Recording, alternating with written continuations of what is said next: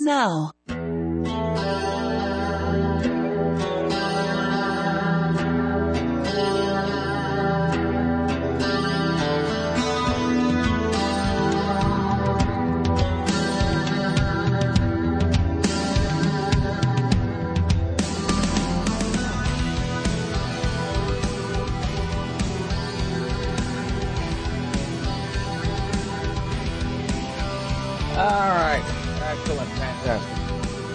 Why, hello, it is 2 minutes and 15 seconds after the hour of 5, and this is the month of May, the year of our Lord 2009. Thank you for coming along and making it fun of your listening day. We are live from the plushly appointed yet not overly ostentatious studios of Rock 101, KUFO, in beautiful downtown Portland, Oregon.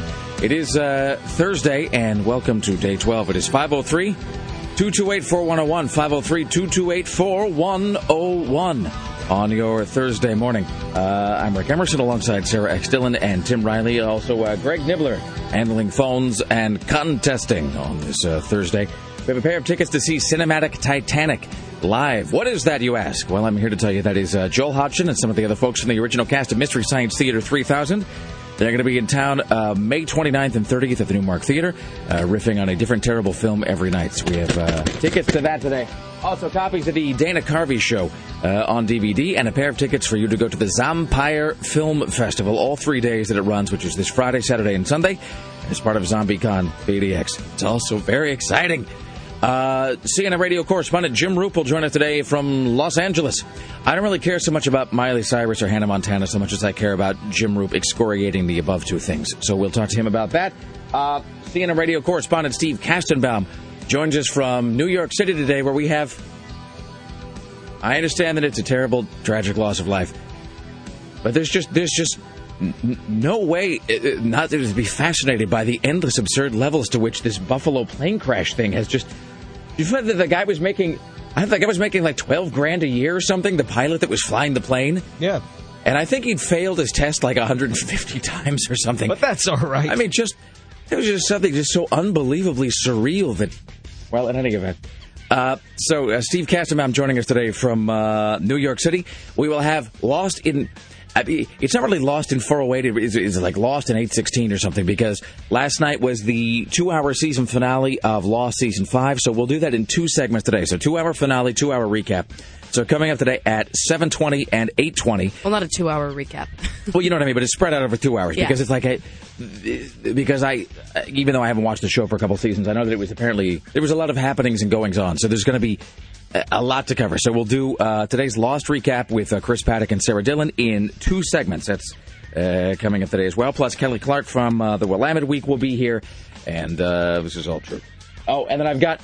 I don't have time to discuss it right now, but I've got from the radio TV interview report, which is both the greatest and worst thing that's ever happened, uh, to, you know, to to radio because you. What this basically is it's an entire catalog that they send radio stations about twice a month for last minute guests. So it's like the guy we had that grew up with John Wayne Gacy out of the radio TV interview report. The guy that did the speed pimping guide, radio TV interview report. Mm. So it's just like these absolute bottom of the barrel guests. I'll just say it, including this guy. Could your elderly neighbor be a Nazi? This author says that the answer apparently is yes, by the way. I'll just skip to the bottom of the page. This author says there are still war criminals living in the United States. I'm tempted to book this guy who's written the Could Your Elderly Neighbor Be a Nazi uh, uh, book. I'm tempted to get him on the show just so by the end of the interview I can be on the phone calling the police to report all of my neighbors. You know what I mean? Just get about 40 or 50 seconds into the interview and just, you know, just pick up my cell phone and begin calling the man. Uh, we're joined today, as always, by uh, the lovely and talented Sarah. Dillon. Hello, how are you? hey, sorry, when you were talking about the Nazi thing, I was just thinking of that movie Apt Pupil. Yes. Oh, that movie is disturbing. It really is. So, but apparently I could be surrounded by Nazis in my very own neighborhood. Oh, so, lucky you. One must be on guard at all times. How was Lost? It was amazing. It was like the greatest episode episodes ever. Here's the weird thing about Lost is that people. I don't know whether they just confuse you and I or whether they figure that, that you and I. Uh, it's sometimes like with Tim, where they think Tim and I, as Conan O'Brien once said about Andy Richter, sometimes people think Tim and I get done with the show and then we get on a tandem bicycle and we ride home to, to like, and we, we sleep on bunk beds in the same like dorm room or something. And I think people have that that theory about you and I too, that we're jo- like joined at the hip all the time. because even though I'm kind of, it's not that I have anything against the show. I just sort of drifted away from it and haven't watched it in a while. But people started messaging me like five minutes into Lost last night. Like, OMG, did you see what just happened? And I messaged back, dear guy, no, I haven't seen what happened for four years. Thanks anyway. Love, No, you know, it thanks was for listening. ridiculous. I had to turn off my phone because people kept writing me, and I'm like, oh, and I was so afraid that somebody's uh, TV or something would be ahead of mine, so I didn't want to have any spoilers. But it was, yeah, it was ridiculous and amazing, and I'm so excited to talk about it. Was it surprising?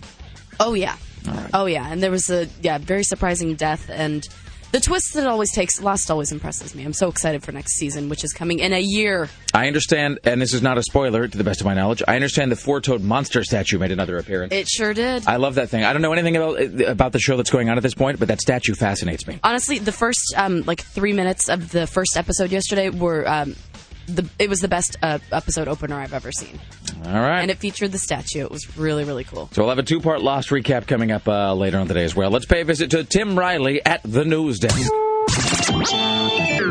In the news with Tim Riley.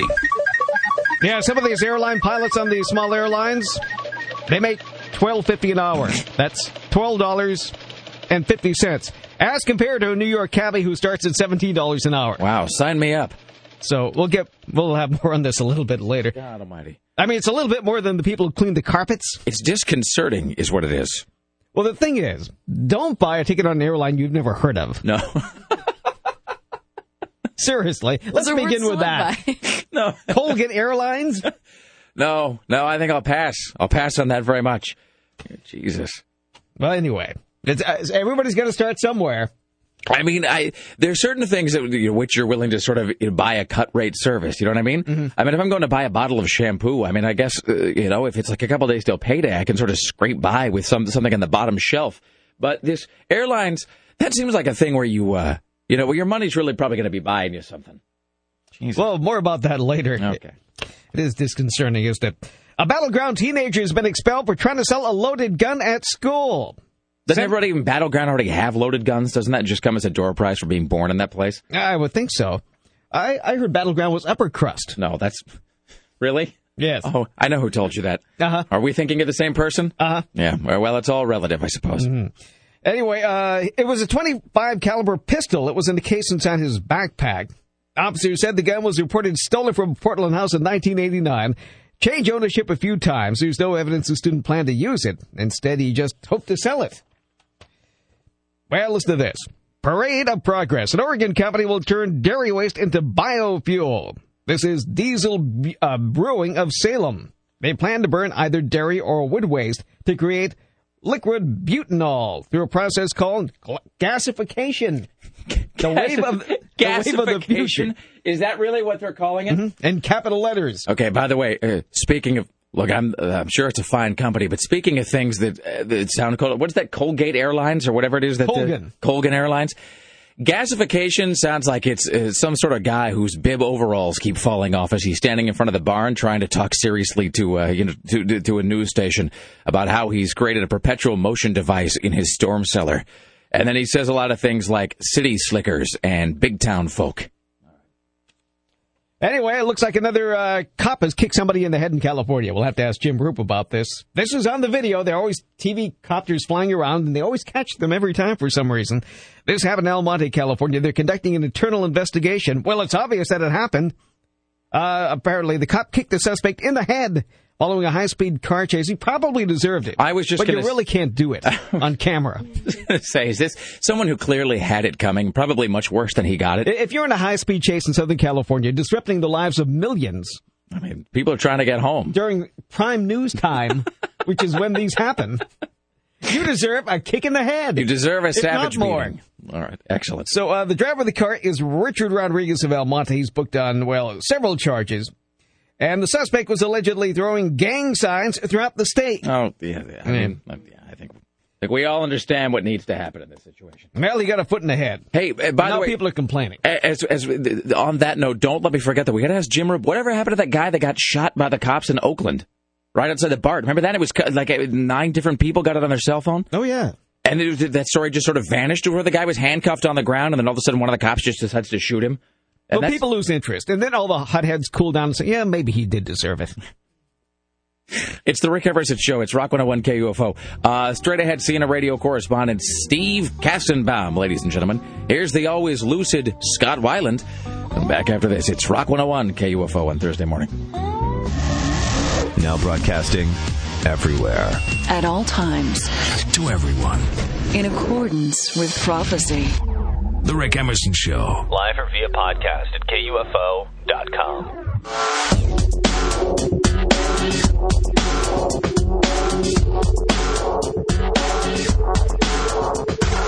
It is the Rick Emerson Show. It's Rock 101 KUFO. Coming up later on this hour, Tim Riley at the news desk, who is following these headlines for you on your Thursday morning. Jay Leno claims someone masqueraded as a priest to try to gain access to him in his hospital room. uh, tomorrow will be National Bike to Work Week, and cuties are being recalled. I don't know what cuties. Wait, what? Okay, cuties. Of, what are cuties? You probably don't eat them. No. You have to be lactose intolerant to know what cuties are. All right. Well, uh, they're non-dairy ice cream sandwiches. Put that on my list of things cuties. to do. Are those like the skinny cow sandwiches? You guys have, have you had those? No. Yeah, I like those. those I think they sell those at Trader Joe's. Those are quite something. Speaking of Trader I have Joe's, cuties every now and then. Well, Anywho, uh, in just a moment we'll uh, speak to Steve Kastenbaum from New York City. But it should be noted that uh, that Tim Riley just now during the break was trying to make some when when our sister station uh, couple moved over here, I guess like two weeks ago uh, from the KOIN Tower to where they've been for a long time. They moved into this building and they brought us all these sort of uh, the kind of reverse housewarming gifts where they brought like, they brought Sarah some Easy Mac and they brought me some coffee and then they brought Tim this tinned oatmeal, and it's kind of this, this sort of Irish McCann's oatmeal. Irish oatmeal. Yeah, it's got this weird like metal seal on the top. You got to break or whatever. And so just now during the break, it, Tim actually it, went to make some of it, and he discovered that hey, well, you have to simmer it for thirty minutes because it is in fact oatmeal porridge. It, it looks like uh, bird food that you put in the bird feeder in the wintertime. I mean, I'm sure it's wonderful, but I, that, I tried some by just adding some hot water. No, that that prompted a whole discussion about what is porridge, which is sort of like as a kid I would sit there and wonder what frankincense and myrrh actually were. Let's welcome now to the Rick Emerson Show from New York City, CNN radio correspondent Steve Kastenbaum. Hello, sir. How are you today? Good morning. I'm doing well. Hey, do you know what porridge is by chance? I only know it from uh, the fairy tale. That's what I'm saying. Everybody knows it from Goldilocks and the Three Bears, but nobody really has any sort of knowledge beyond that. So I presume it's some sort of wheat hot breakfast meal. I guess. And, and Tim was sort of squinting and looking at the top of the of the oatmeal can and saying, "I can't read this. It's all written in Irish." And I really had no response to that. So it's uh, it remains a mystery food uh, as of now. Let me a- ask you about this uh, Buffalo plane crash, which is, I mean, there's sort of there's, there's two different uh, sort of concurrent uh, tracks for this story. One is obviously you know the, the, the tragic loss of life and just the, the, fact that there was this, this horrible accident that happened with the with this with this airplane. Uh, but on the other hand, you've got just all this. I mean, it really just has to be. There's no way to describe it other than it, it just terrifying and a little insane that some of the, these pilots were making like twelve fifty an hour or something, and then you listen to um, the recreation of some of the black box recordings and they were kind of talking about the ice on the wings of the plane as though they were. At, Tim put it this way: you listen to the recordings of the the, the moments of the, the, plane, like before it, before the accident happens, and it's almost like it was some people watching a YouTube video of some other people landing a plane because they kept saying things like, "Look at all the ice on those wings! Wow, that's going to make it difficult to land. I pity whoever has to do that." And it was just so weird. So, like, what is the story with this airline? You know, I was uh, talking with a friend of mine who's a pilot about the transcript, and he said it's actually shocking uh, to read what they were saying in that cockpit below 10,000 feet, given the weather conditions they were in, that uh, you can lose uh, 10 or, or 20 knots in a couple of seconds in your airspeed and go into a stall in a weather condition like that, you know, at the snap of a finger.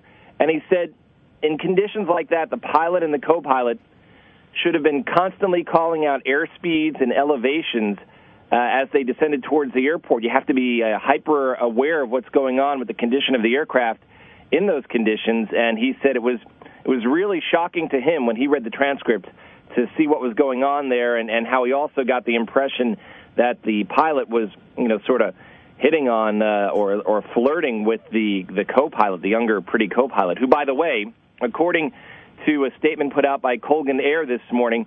Uh, they said, quote, in fact, her annual salary was 23900 just below the average of 2400 for the first officers at Colgan. The average salary for a Q400 captain is $67,000 annually. So Colgan Air doing some damage control today. They did it again uh, yesterday when they released all these statements about uh, training. They were saying that uh, reports that the captain did not receive specific training for the type of conditions he was in were untrue, but that sort of contradicts some of the testimony that we heard uh, the day before. So it's really not clear, uh, you know, exactly what this pilot, uh, you know, learned about stick shutters, stick shakers, as they call it. It's so weird because I'm looking at this story and they're talking about a guy from the National Transportation Safety Board, and he's using these phrases such as, this is what he says. He says, quote, some of these regional airlines get pilots who aren't really the cream of the crop, which is not really the kind of thing that fills you with enthusiasm for flying on the, on some of these smaller airlines. And he notes, they note here in the story that this, uh, that Rebecca Shaw, who was the, who was the co-pilot, actually um, it said earned an annual salary of just sixteen thousand two hundred dollars, and at one point was actually having to moonlight at a coffee shop after her shift of flying airplanes during the day.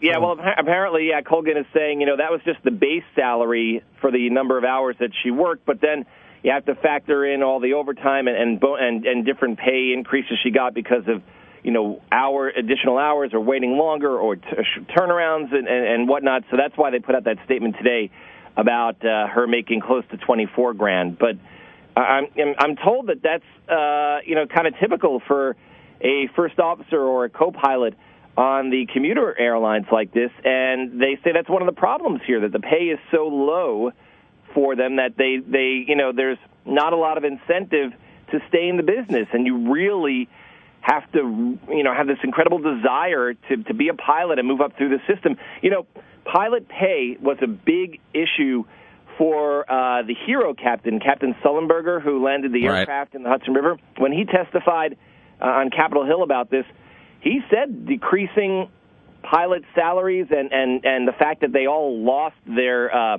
their retirement, uh, uh, you know, uh, what what they were going to use for retire, retirement money. You know, they they all lost uh, their their pensions when uh, when the airlines you know sort of went bankrupt and had to restructure.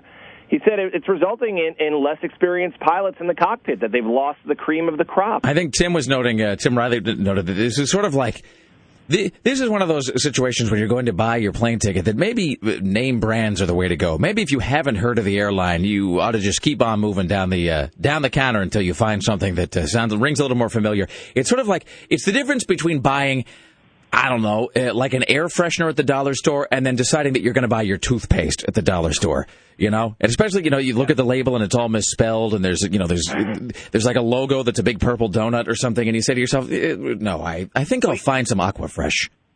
Well, you know what the the other problem is with that? You know, people who bought tickets for this flight you know, went through Continental Airlines. They didn't know that uh, they wouldn't be on an, an actual Continental owned plane. That you know, this is a commuter run, uh, and and all of these shorter runs are, are usually subcontracted out to, to Colgan Air and other commuter airlines.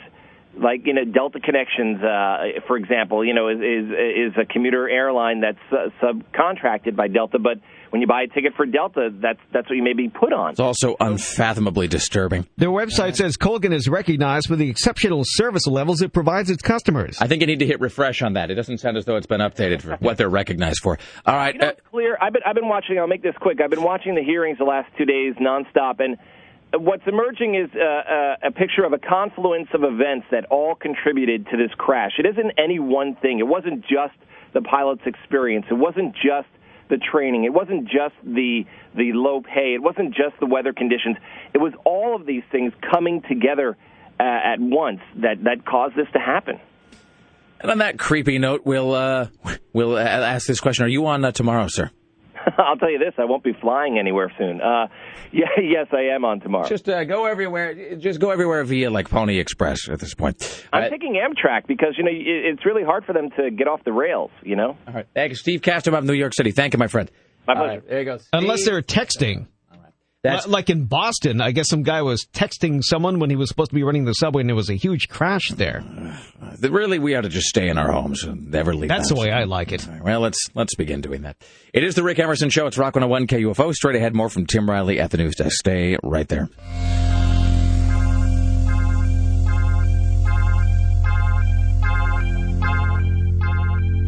indeed. It's funny because it's true, Sarah. It is uh, the Rick Emerson Show. It's Thursday. It's 503 228 4101. Still ahead today, we have Mr. Skin from MrSkin.com, Jim Roope from CNN Radio Los Angeles, and Lost in 408, as well as tickets to see Cinematic Titanic. At the news desk, this is your personal savior, Tim Riley. In the news with Tim Riley. Two crooks break into a Salem coin shop, tase and handcuff the owner, and then ransack the joint. Happened around noontime. A friend of the owner called the cops. After he got to the shop on Commercial Street Southeast, found the doors locked, windows covered. The two men subdued the owner with a taser before handcuffing him. Then they covered the windows and spent a good amount of time smashing display cases. What a bunch of jerks. Uh, seriously. What, what else can we say about that? That's sort of an inverted pyramid of observation. right there. You start with the that they smash windows, they tie the guy up, they tase him, they destroy his livelihood, they engage in personal, physical, violent assaults. And there really is no way to summarize that other than to classify them as being, quote, a, a bunch of jerks. Really? I mean, I guess you can't boil I mean, it down any finer than teeth that. pulled out with pliers without anesthesia. Maybe that'll stop them next time. What, where did this happen? Was it Salem. But I mean, what? Where? Where was this? Was it like at a grocery store or something? this is a coin shop like on a Commercial Street south. like a coin collector shop. One of Yes. those. Mm-hmm. All right. So they. Okay. Damn this numismatic tomfoolery. I mean, seriously. All right. Well, an operation. Here's happy news. An operation allows a man to see him after 17 years. Ed is his name. And back in 1992, Ed's eyes were badly burned in an industrial accident, making him only uh, able to see foggy outlines of people. Can you imagine that every day? Uh, so human tissue transplants failed, but Thursday, Dr. Nita Shami of Emmanuel's Eye Institute replaced his cornea, the lens of his left eye, with a thin plastic material, and within hours he could see. Uh, so yeah, I, there was a thing about this in yesterday's Oregonian, uh, and once I was done with the bridge column, I moved on to You're the front never page. too old to read the Oregonian. Really, that's the truest statement you've you've ever made, Tim. There's there's really nothing but veracity inside those words. So I read this yesterday, and they had a whole article about it where basically they permanently implanted a, a contact lens into the guy's eye. and that's basically what it was. Is it's sort of a replacement cornea, but they just grafted it on, and it was a completely artificial material. It was kind of cool, actually. Mm-hmm. So we'll see more and more of this. He has 20/40 vision and can now see more than he's been able to see for 17 years. Yeah, no, that's uh, that is fantastic. It was, and it's pretty amazing actually because they were talking about how the guy it was some yeah it was some mishap with like an industrial solvent or something or other, and it messed up his eyes, and he was just yeah he couldn't really see anything except for these sort of vague outlines of everything, and then they just created a brand new cornea like in a dish, and then they went and like stapled it to his eye or something, and bam, one fixed eye. It's fantastic. Here's Tim Riley. That chimpanzee who attacked that woman in Connecticut that had Xanax in the system. Police and prosecutors still deciding whether the chimpanzee's owner will face criminal charges in that attack. This uh, 14 year old chimp named Travis was killed after it attacked the owner, Sandra Herold's friend and employee, Carla, back in February. She has traumatic injuries to the face, brain, lost her hands, has broken bones, and whatnot. She's recovering at the Cleveland Clinic as much as she can possibly recover with all that stuff lost. What to what state is she? I mean, what kind of recovery could you possibly? Uh, I mean, she's basically a shmoo at this point. I mean, she's probably kept in a box with wheels or something. Well, the 71 year old woman told authorities she had given the drug to the pet to calm him down. How did that work? How did how was uh was And that? you know, maybe he spit out the pill. maybe if they put it in a banana or a hot dog or something, it may have worked better. We don't know. No, actually, it was in the system, so he did swallow it. You're just picturing the you're just picturing the monkey as some sort of like a Hannibal Lecter type, where he's secreting the pill underneath his tongue. Is a thank you very much, Officer Bob Brady, or whatever, and then uh, you know, and then he's just mind the drawings, please. And the next thing you know, it's just uh, one missing face. Wow. All right. What can you do? Imagine how violent he would be if she wasn't dosing him with Xanax. Good God Almighty. Well, let's do uh, one more here, and then uh, on the other side, we'll uh, talk to CNN radio correspondent Jim Roope. Well, a suspected drug dealer led the cops on a 90 mile an hour chase in Indiana. He was arrested when he stopped at the uh, Taco Bell. 36 year old Jermaine Cooper told officers he knew he was going to jail and he wanted to stop and get one last burrito. We'll just go out on that tag. It is 503 228 4101. It's the Rick Emerson Show. Coming up later on, CNN radio correspondent Jim Roope. Tickets to see Cinematic Titanic, as well as Lost in 408 and more with Tim Riley. Stay there. It's the Rick Emerson Show on Rock 101 KUFO. Portland.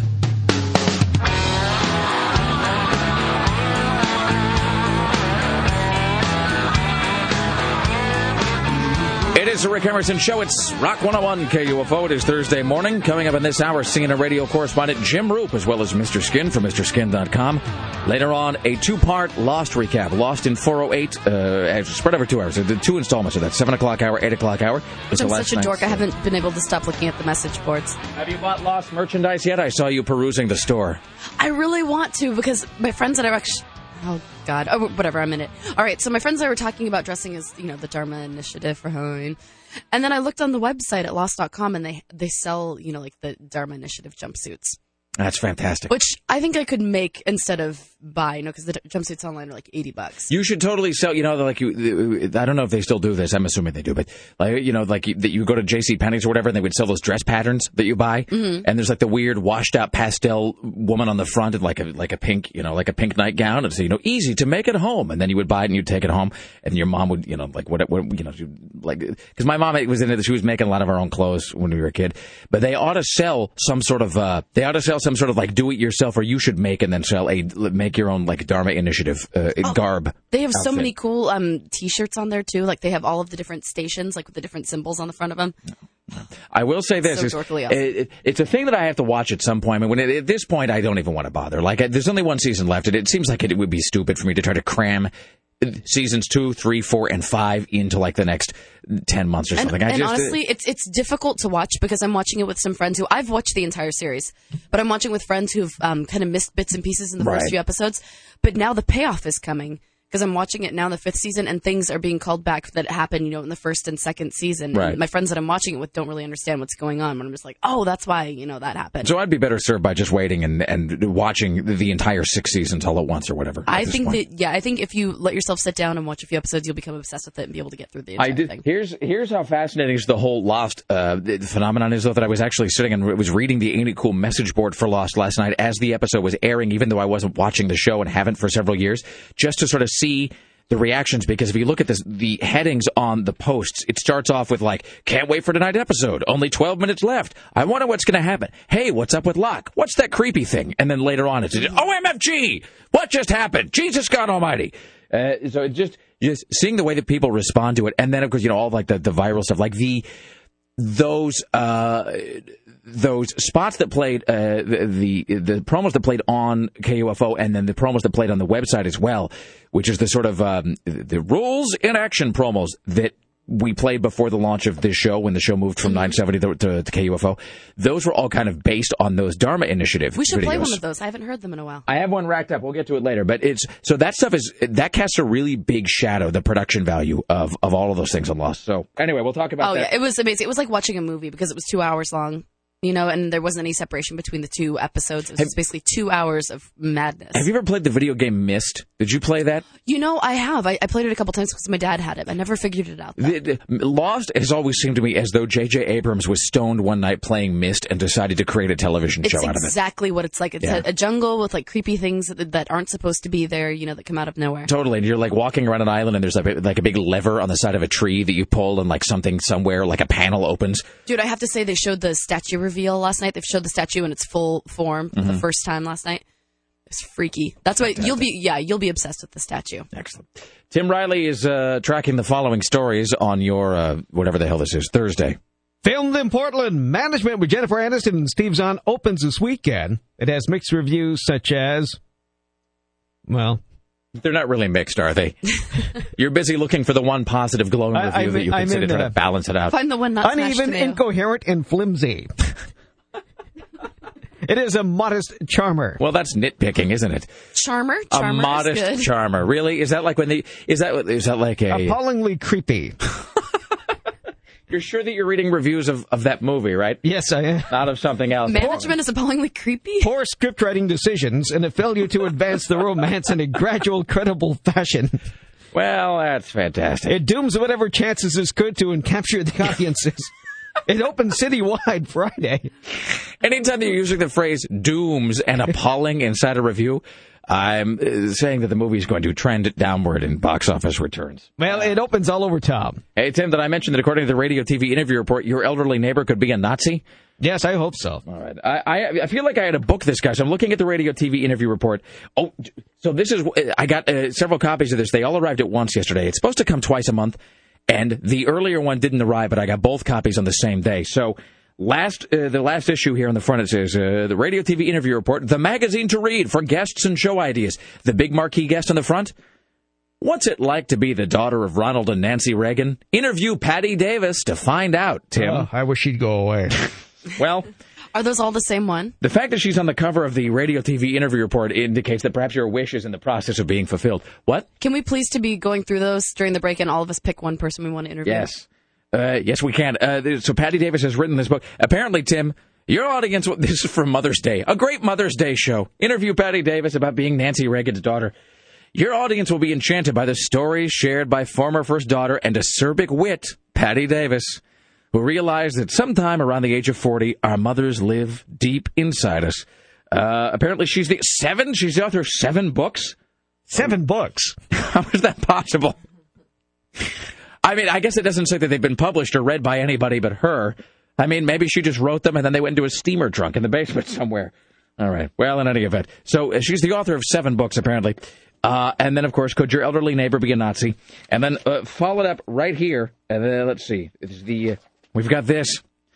This resonated. This is uh, page twenty-three here. Well, we've got uh, we've got uh, we've got the um, pizza guy tells you how to find love with women you've never seen before, which is apparently some guy who delivers pizzas and is going to tell you how to like shtup women that order something.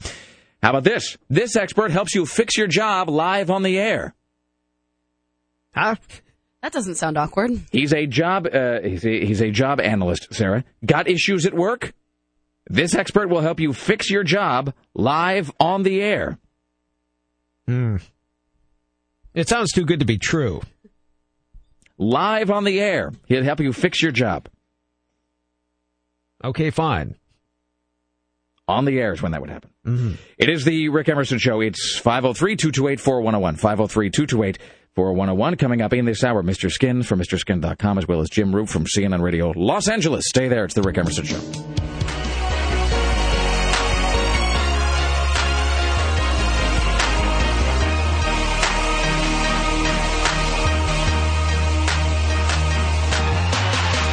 It is the Rick Emerson Show. It's Rock 101 KUFO. It's 503 228 4101. Thank you for joining us today. I love the internet. In mere moments, uh, Mr. Skin from MrSkin.com will be joining us uh, later on today. We have CNN radio correspondent Jim Roope. Lost in 408, actually a two-parter today because of last night's uh, two-hour finale. Kelly Clark from the Willamette Week and your chance to win tickets to Cinematic Titanic. Tim Riley is tracking the following stories on this Thursday morning. Okay, we have a lot of things to talk about. Verizon is selling both its Oregon and Washington operations. That'll be to the benefit of all, I'm sure. A Happy Valley woman injured when a car came crashing through her place of business. An old fellow stepped on the gas instead of the brake. Blah, blah, blah, blah. And we have a clip with Jennifer Aniston and Steve Zahn in management. Is this the It'll appalling- make your day. Appallingly creepy and completely ill-conceived management starring Tim Riley's car. It is. All right, excellent. Let's welcome now to the Rick Emerson Show uh, from MrSkin.com, the online celebrity nudity database, our good friend, Mr. Skin. Good morning, and how are you, sir? Doing great, Rick. Doing great. Uh, hey, um, there's a the big movie hitting theaters this weekend is that Da Vinci Code sequel, Angels and Demons.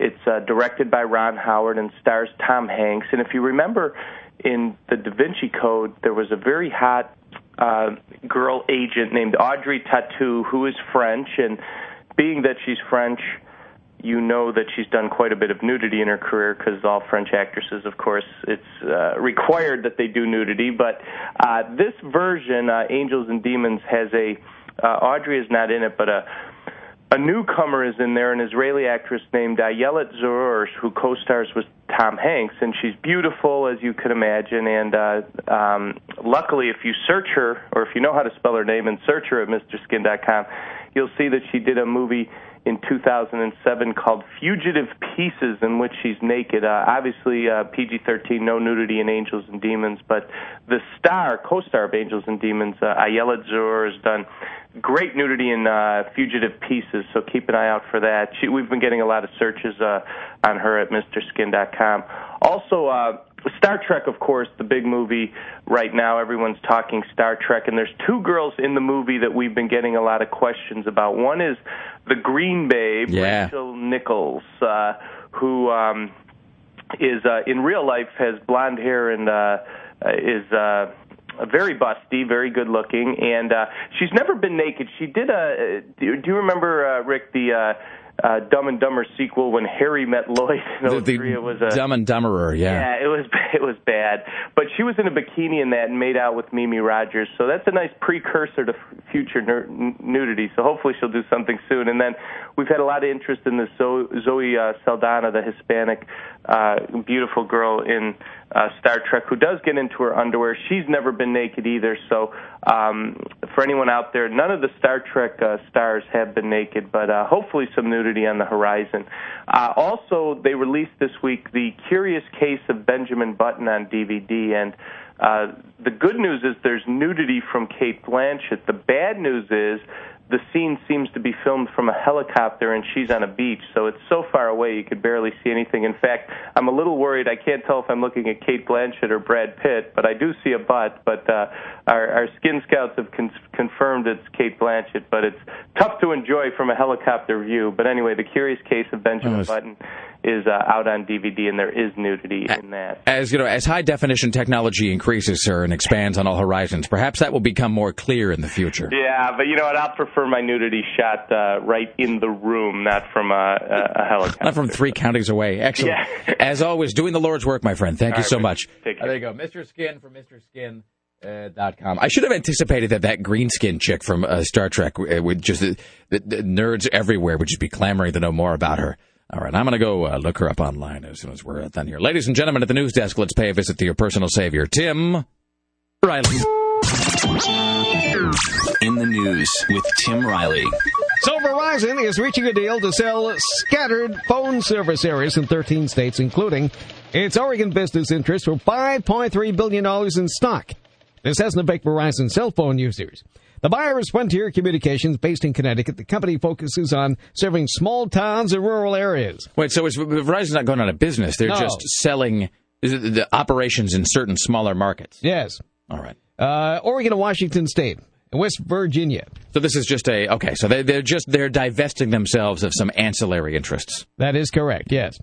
A Happy Valley woman injured when a car came crashing through her place of business. 35 year old Sarah Hall working at Johnny's number two. She was installing a security system when a car driven by 18 year old Ernest Blair came through the wall. Blair hit the car's accelerator instead of the brake. He was taken to OHSU, non life threatening injuries, and the lady wasn't badly hurt. Police have arrested two men in connection with an armed robbery at the Rite Aid store in Salem. One man walked directly to the uh, pharmacy counter, jumped over, held a large knife to the worker's throat. He demanded narcotics, took off. He was picked up by another male friend in a faded red Toyota. They've arrested 23-year-old Eric Lane, 23-year-old Sean Savage, both men facing numerous charges being held in Marion County Jail. So opening this weekend is that Jennifer Aniston, Steve Zahn movie shot in the Portland metro area. It's entitled Management, and we're very, very fortunate to have uh, one of the finer clips of it. Is this going to be uh, some compelling audio from this upcoming film? Was it open today? You said. It opens this weekend. It opens on the 15th. All right. All Is it- over town in the suburbs. Is the movie? Uh, I don't know anything about it except that uh, except that your car is in it at one point. And is this? I, I know I've asked this before, There's but more I, to it than that, though. uh, but I, I sort of but but it all it all blends maybe together maybe in my that head. is the highlight. Is this? I think is, Tim's car might be the highlight. is this the film where your head was blocked by the head of Jennifer Aniston? I was sitting there waiting for them to take the Arizona plates off my car. at Right. a table right next to where they were filming. Right. So you may see the back of my head. Oh, was she? Was she pretty in person? Yeah, she's beautiful. Yeah, she seems like I a mean, she's- legitimately. She's She does. perfect and a nice woman. I, I thought she she was uh, very normal. I thought. She had a pleasant vibe. yeah, she did. She was smiling and very happy. I Steve, mean- Steve Zahn came across as a jerk, though. I, I- Really? Really bad vibe from him. well, doesn't he seem like he's like he's stoned most of the time too? I'm not saying he is. I'm just saying from He my just seems like he might point. have uh, like little man syndrome or yeah, I, something. well, and, and that, he that could be true. like a, yeah. And he just He's, he's not very attractive. He seems kind of moody as well. That's the vibe I've gotten off of him in interviews, where he just seems very. It, he seems like one of those guys where, pardon me, where he's you know he's an artiste, and so therefore it's kind of a bother for him to have to talk to people uh, when he's not when he's not creating. Um, Jennifer Aniston has had a, a hard uh, year, year and a half. Uh, I think she's uh, she's gone through some personal ups and downs of her own. So perhaps that that is why she's looking a little drawn lately. But she does seem to be a legitimately um, a legitimately pretty woman. She, really seems to be is. very attractive in person. Uh, all right, I so mean, the- she was the prettiest woman in Aloha that day, I think. By a mile. Setting the I don't bar- think anybody came even close. setting the bar high. All right. Uh, so this is a, a clip from the upcoming uh, the, the Jennifer Aniston Steve Zahn film Management, which opens, I guess, this afternoon. Having a conversation with uh, co-star Steve Zahn somewhere. Does it ever work? Never. What what would constitute having it work? Us having sex? Oh. You getting to touch my butt? Oh, That would. Yeah. Will it happen? Go to the movies and find out. Wow. I uh, I'm on the edge of my seat. It's a real cliffhanger, Tim. All right. Well, Well, it's the most excitement that people hanging around big lots that day probably would have seen. is the movie supposed to be creepy? I mean, is that No, the deal? Is no. it? She's a pretty lady, but she seems like she just makes bad decisions in life. And I was just going to say, not just in I the think movies. So. Yes. Business, personal, yeah. I maybe She it- means well. She means. I've seen John Mayer. He's not a good-looking guy. and I don't mean this in a creepy way, but don't you think Jennifer Aniston needs a handler? Don't you think she needs? I mean, and maybe she's got Well, one. he Maybe wants she to touch your butt.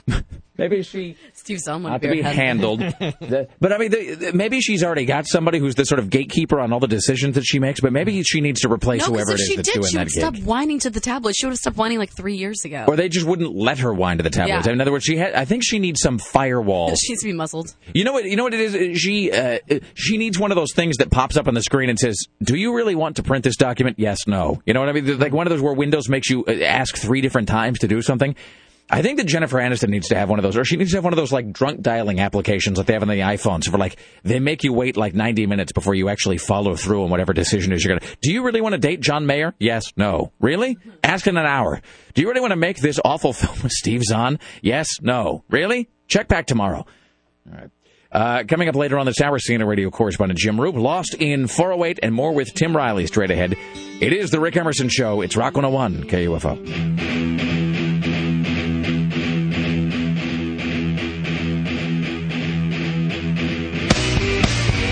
It is the Rick Emerson Show. It's Rock 101 KUFO. Good morning. It is Thursday. It's 503 228 4101. Coming up in mere moments, CNN radio correspondent Jim Roope. Later on, Lost in 408, our two-part Lost recap today. Kelly Clark from the Willamette Week, and we will have a pair of tickets to see Cinematic Titanic, which is the uh, new live in-person project from Joel Hodgson and the guys behind uh, Mystery Science Theater. 3,000 tickets on sale now, but we'll be giving uh, be giving some away. Uh, by the way, if you're looking for a uh, if you're looking for an exciting new chapter in your life, Tim, apparently uh, Clear Channel's having a job fair of some kind. That's going to be coming up. Uh, that's going to be coming up in the near future, according to this email that I received. They probably need to have one every week.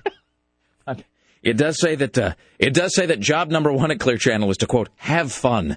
Immediately behind that, maintain goodwill. Tim, So just, uh, We are always kept at the very bottom.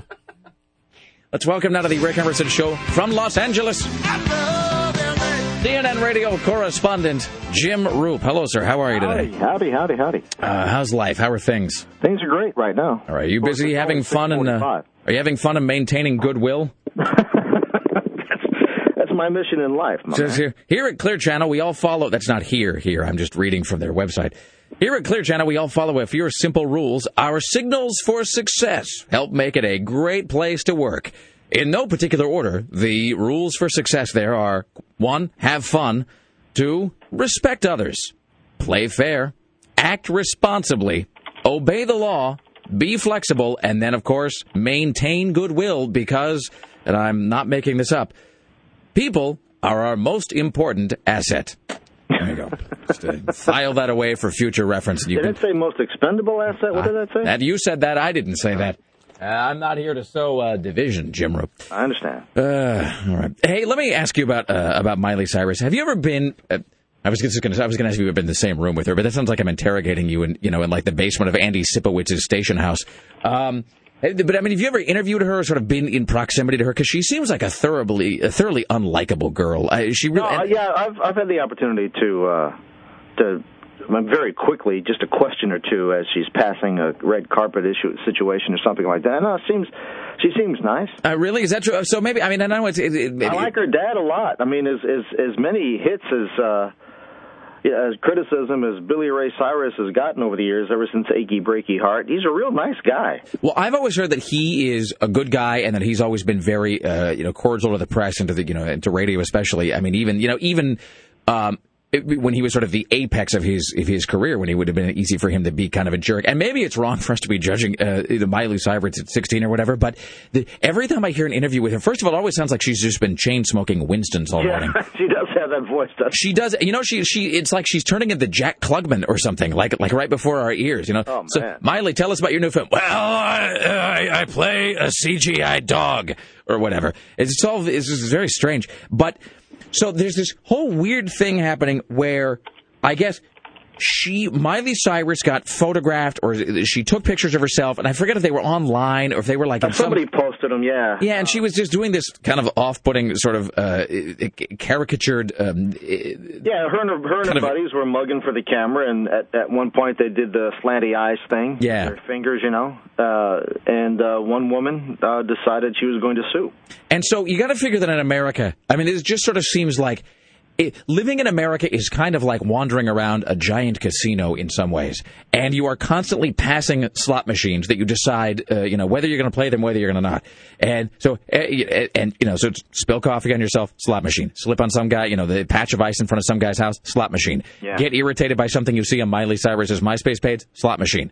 And then you just sort of take your shot and you try to see if it's, you know, if uh, if the quartermania progressive is going to pay off for you.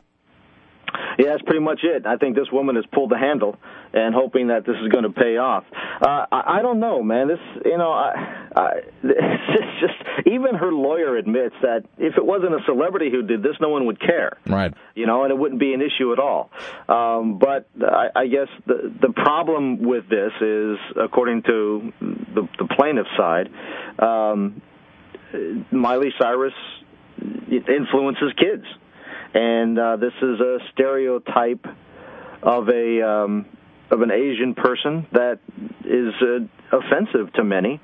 And um, Miley Cyrus's apology saying, "No, we're just, we're just goofing around, making goofy faces." You know, that kind of made it worse uh, in the eyes of the lawyer, saying, "Look, I have slanted eyes. I don't think I have a goofy face." So, well, uh, we'll have to see how this goes. I mean, June fourth, the the judge is going to decide if this should move forward or not. But she's asking for four grand per uh, claimant. So if if this is a class action suit, if the judge says you can move forward as a class action suit, and you got a thousand people at four grand apiece, that's four million dollars she's going to have to cough up. Hey, I got a question. You got you have kids, so is it? it I mean, can you tell when your kids are about to become obsessed with something that is being kind of shoved on them by, you know, like whether it's the Disney Channel or whether it's, uh, you know, you know, whether it's like Dora the Explorer or the Jonas Brothers or whatever? I mean, can you, as a parent, do, does that just you wake up one day and your kid is just a, fanatic over something, or there's sort of like warning signs that you're that there is something that is being actively marketed uh, to your children, and you just brace yourselves because you know that you're you're just going to be up to your eyeballs in it. Um, I don't brace myself for anything. You just relax and let Jack Daniels take your cares away. Well, you know, my kids, you know, they have a brain. Um, uh, maybe I'm lucky, but I, I, they they're not influenced by uh, too much. I mean, a lot of times they just kind of chuckle and go, "Geez," you know, and uh, I like their attitude on things, and and they they're pretty level-headed. Your kids have learned a, a rather. Uh, a, They've they- they've been drinking since the age of ten. they've learned a great lesson by the by the old man. whatever I was going to say is not as funny as that. So we'll use that as our point of exit today, Jim Roope. Uh, are you on the clock tomorrow, sir? I am. All right, fantastic. All right, we will talk to you very soon. All Thank you, my friend. There you go. That's Jim Roope. That's way funnier than what I was going to say. All right. It is uh, 503-228-4101. Coming up here in short order, we have uh, more news with your personal savior, Tim Riley, as well as Lost in 408 and Kelly Clark from the Willamette Week. It is the Rick Emerson Show. It's Rock 101 KUFO. Here's Mike Ness and the rest of Social Distortion. It's KUFO. Stay there.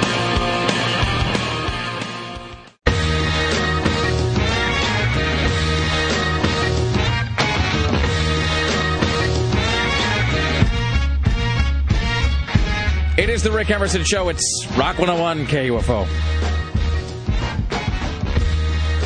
If we have to be uh, We have to be referred to as a zoo. I want to be the butterfly enclosure. I want to be a zebra. The reptile I reptile want to be. Rose too. Indeed. It is the Rick Emerson Show. It's 503 228 4101. Coming up inside this hour, ladies and germs, we have Lost in 408, part one of a two part Lost recap for last night's two hour uh, season finale. Uh, later on, we have uh, Kelly Clark from the Willamette Week will be here, and we will be giving away a pair of passes for you to see Cinematic Titanic, which is coming to town. It's going to be live on May 29th and 30th, starring Joel Hodgson and the rest of the cast from the original Mystery Science Theater. 3,000 uh, tickets on sale now. We'll be giving away a uh, pair of tickets here in just a skosh, as our Asian friends say. Uh, at this moment, ladies and gentlemen, we're going to give away a copy of the Dana Carvey Show on DVD to caller number 10 at 503 228 4101. 503 228 4101. Saturday Night Live veteran Dana Carvey takes a decidedly hilarious spin on po- uh, politics and pop culture in this amazing sketch comedy series featuring Steve Carell and Stephen Colbert early on in their careers. The DVD available on Amazon and brought to you by your friends at Shout Factory. We're giving away a copy of the Dana Carvey Show on DVD right now at 503 228 4101. Tim Riley is tracking the following stories on this Thursday morning. A man gets hit by a car traveling trying to cross the McLaughlin Boulevard in the middle of the night and not on the crosswalk. A quadriplegic has his $360 parking ticket dropped, and somebody tried to masquerade as a priest, thinking they're going to have his way with Jay Leno when he was in his hospital bed. Do we know that that's actually that that was actually the ultimate plan was to sort of quote have their way with him in some sort of awful biblical sense? I'm sorry, that's an unfortunate pun, but you know what I mean. I mean, do they No. say that at some point? They- It's been speculated, but they don't know for sure. So this is uh, I, all right. This is Jay Leno saying this, or is this uh, like his his publicist or his PR people? Uh, let's see. I, It seems unlikely that someone would, would molest Jay Leno. Let me just. I'm. I'm He's trying to kind sort of of handsome. Be, uh, see, really. I mean, I'm not just going for the chin. He just seems. Like, here's the thing: people focus on Jay Leno's chin and the fact that it seems so disproportionate, but it is, in fact, th- his entire head just sort of seems to be. It seems to be uh, a uh, many, many, many sizes too large for Well, the he rest does of his kind of look like a, a walking caricature of himself. But he's got that thing where he sort of looks like the um, not unlike the Sham Wow guy in his own way. He his his head kind of has that um, the crescent moon shape to it, like he's that Mac Tonight guy uh, that McDonald's used to use to pitch their to pitch their sandwiches uh, some years ago. he made this little comment. And they take me to, so we go to the hospital right over here, St. Joe's. I'm in the hospital. So I'm lying in the bed, and not an hour later, I hear, Yes, I'm Mr. Leno's priest. I'm here to see him. well, I'm not even Catholic. Okay, so, and. And there, and there, it's a Catholic hospital. It goes, where are you? Uh, we're the Jesuits. I'm uh, Jesuit priest so and so. And this, the nurse goes, well, you know, most Jesuits call themselves Father. Uh huh. Oh, takes off, takes off. So NBC says, well, let's send some guards down. Well, I don't want guards. Now they're gu- now it's like The Godfather. I'm in the room at the end of the hall with armed guards. So it was ridiculous. Where is he? Is that on the Ellen show? I think so. Yeah, Yeah, that All right. sounded like her. All right, yeah, I can't. You know, it must be. It's got to be weird though uh, to be a guy uh, like that where you're in the hospital and you realize that because, because when you reach a certain level of, of fame, no matter who you are or how, I, like I don't, it's been for me many many years since Jay Leno's been funny in any way at all. But it's got to be weird to be in the hospital and realize that you are at some level of fame where just the pool of people who are aware of your existence as a celebrity is large enough that just the law of averages says that there's like, I don't know, maybe one and a half percent of that group of people that are just flat out nuts. Yes. And they've decided that Jesus has told them that they've got to come and they've got to cut out your bone marrow with a hacksaw. And, you know, just by any means necessary. I'd object to that. Distinctly unnerving. Here's Tim Riley. White House spokesman Robert Gibbs had a little fun with the reporters and their ringing cell phones. When one phone ran off uh, during the daily briefing, he put his hand up like a stern school teacher and did something about it. Law enforcement. Give me the phone. All right? This is, come here, let me see this thing. Yes, he gently gave them a talking to. I made the determination that the illumination of the sound was distracting to the briefing uh, as the press secretary to the President of the United States. Yeah, coming up later on, Mitzi Shore will have some new up and comers for you, ladies and gentlemen, here, here on the Sunset Strip. And wouldn't you know it, a second phone rang. what is. You too? Do you want to do this too? Here, come on. All right. Well, there you go. That's the only thing that guy has done so far in his tenure that has been interesting at all. It's strange how, however, um, uh, stressful it may have been living under uh, George W. Bush's presidency. The thing about his press secretaries were they were always entertaining in their own uh, sort of awful way. Not unlike under Clinton, where you had uh, like hot Dee Dee Myers, who was always uh, Oh, yeah. out there for a while, like saying insane things when she wasn't being arrested for drunk driving. Um, out there saying the weird things to the press. Whereas under Obama, like I, the guy's name is Robert Gibbs, I guess, but I, I have to be reminded of that every Robert time Gibbs. we have the story because he just seems so utterly uh, bland. Like I, mean, I thought Ari Fleischer was uninteresting, but this guy doesn't even appear to exist. He is, uh, he is in fact some sort of a PR cipher. Right here's uh, Tim Riley. Maxim Magazine has unleashed its pick of women for 2009, the top 100. In first place is Olivia Wilde. Apparently, she's some sort of actress. Is this? I, I wonder if this is What's her name? an indication Olivia that I'm Olivia Wilde. getting old because I no longer recognize. Is like a Maxim? Any magazine that kind of focuses on the guy demographic, uh, like Maxim does, and the Playboy does the same thing. They'll do that thing at the end of the year, the beginning of the year, they do the ten hottest women of, of you know 2008, or the ten women with like the, the you know with the, the we're you know the most excited about in 2009. And I realized that about four years ago, I stopped recognizing about half the women who were in the top ten. Like, She's, she's pretty. She looks kind of like a cat. I hold on. Would I recognize her? Where would I know her? I don't. I don't exactly recognize her from where, It but looks I know like her a, somewhere. a sharp breeze is blowing her blouse. Yes.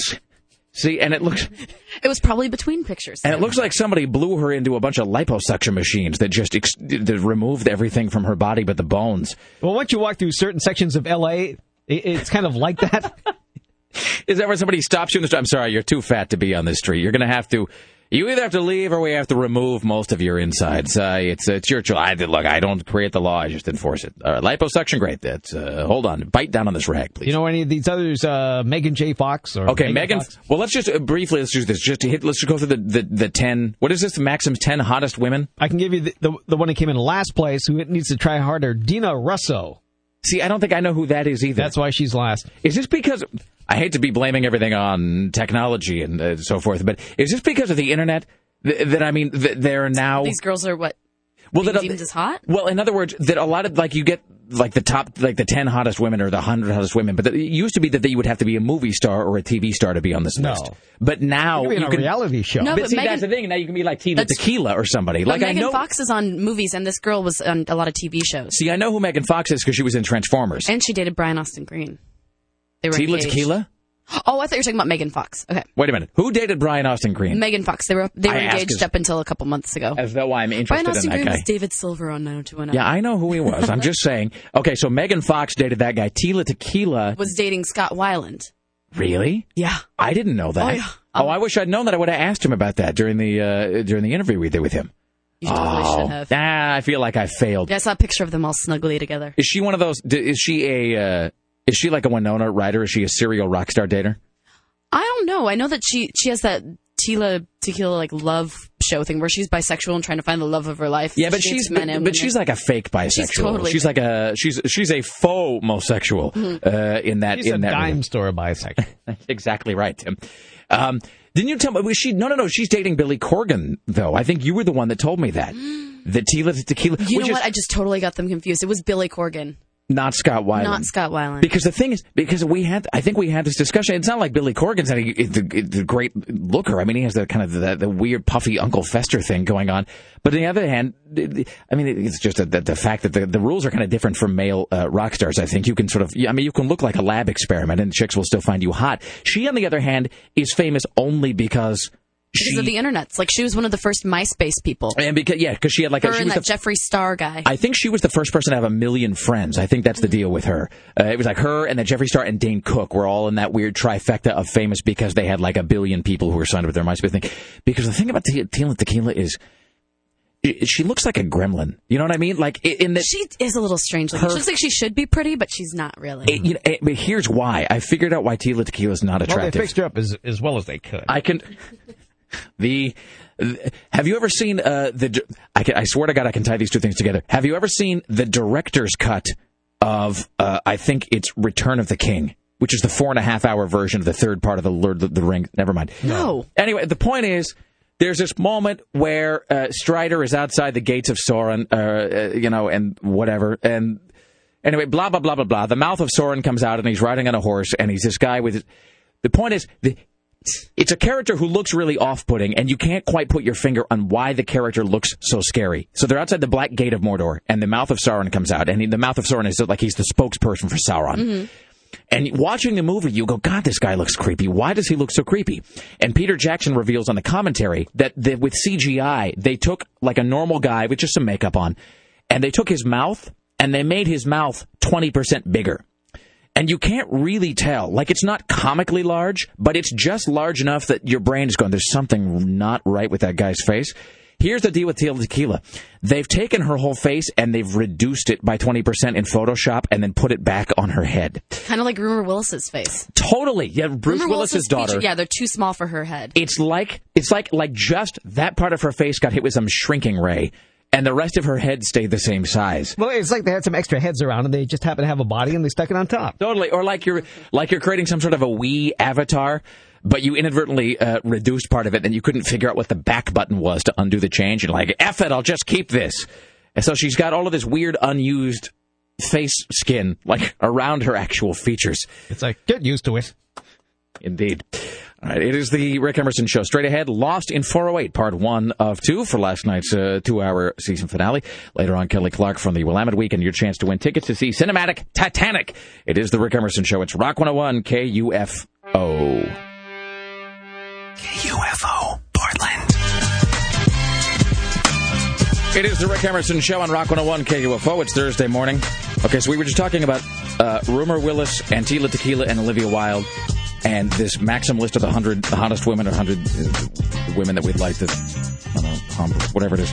Ooh, you Uh, want to hump Tila Tequila? I didn't say that. I'm just that is that's sort of my artist rendering of the way that Maxim sort of presents these articles typically. Well, I guess No. that's probably how they judge who's hot. No, I find her totally unappealing. And you know who I also don't really find attractive is that Olivia Wilde woman, who I guess was number. Was she number one, Tim? One. She was number one.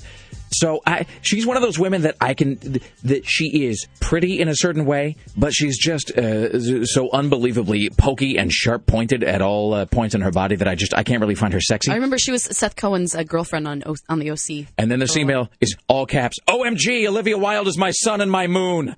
Which is a little unnerving. She's apparently on House, by the way, uh, which is the uh, the Hugh Laurie uh, show that I always keep like mean to watch, and then I don't. Uh, sometimes I like it. Sometimes it's just a little too much to handle. I have difficulty. I've seen a little bit of it, but I have, I have trouble getting past the fact that he was uh, that he was what's his name? He was uh, George on Blackadder, and so I keep picturing him like in a, in a bouffant wig, like parading around in pantaloons. We are moments away from Lost in 408 with Sarah Dillon and Chris Paddock. Tim Riley is tracking the following stories on your Thursday. Well, speaking of house, Kelly Clarkson is fat and fabulous, according to stories coming out of Hollywood today. Is this speaking of house because she's as large as a standard family dwelling? That's your rendition of the story. Okay. Tom Hanks' sex scenes have been cut from Angels and Demons because oh. nobody wants to see Tom Hanks No, naked. never, ever. Every, Anyone, ever. At least it doesn't have the weird hair. On There were one. several scenes scripted. Was there a focus group that filled that out on the cards? What didn't you like? Tom Hanks's buttocks. How One. awful would that be if you were focused? If you were an actor and you were focus group, and I was like, absolutely not. Don't want to see that. I'd like to see the jiggling ass flab of Tom Hanks, please. Could I have a movie that's nothing but that? Great. you know he's jiggly.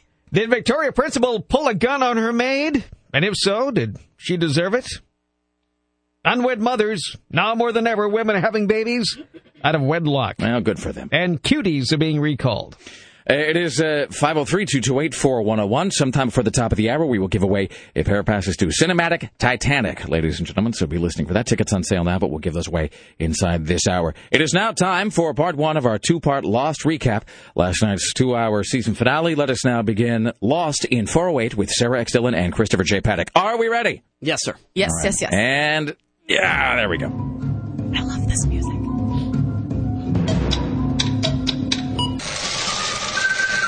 Okay, season finale of season five opens amazingly with a man weaving at a loom. You know excitement is ahead when you see some weaving happening on primetime Now, television. did you know that that was Jacob? I had a feeling. I see. I didn't. Yeah, My friend knew that it was, but I did not know. Well, then, then they move on to the beach where a sailboat is out in the distance into the ocean, and uh, you can see a man from the 1950s on water skis in a leather jacket, and he's about to jump over a bunch of sharks. That is exactly how I felt with Lost Because was that last the night. was that the Black Rock? I believe it was the Black Okay. Rock. But getting on to some facts here, we we have uh, obviously got to the point where the incident is about to happen and Mm-hmm. it's countdown. They are trying to arm this nuke or H bomb rather to uh, go into the Swan and blow the thing up and hopefully hit the reset button. And Jack is like a like a he's crazy. He's a crazy person. There's too much. There's so much like beating up and violence in these past couple of episodes. you felt that? It's, it has, it's gotten kind of dark, and you know we're leading up to the final season here. So now it's like, okay, all, all the gloves are off, and yeah, all everyone's gonna get the crap loose. beat out of I know everyone's like bleeding, you know, like profusely from the head and stuff. I'm like, okay, when did this become like everyone beating themselves each other up Club. gunfights and stuff? Yeah, exactly. So uh, what did? Okay, so it. Moving along here, so you have this very odd uh, relationship with this man and uh, Jacob, where, where we find out Mhm. later, and this other guy on the beach saying, "I'm going to find a loophole, and one day I'm going to kill you."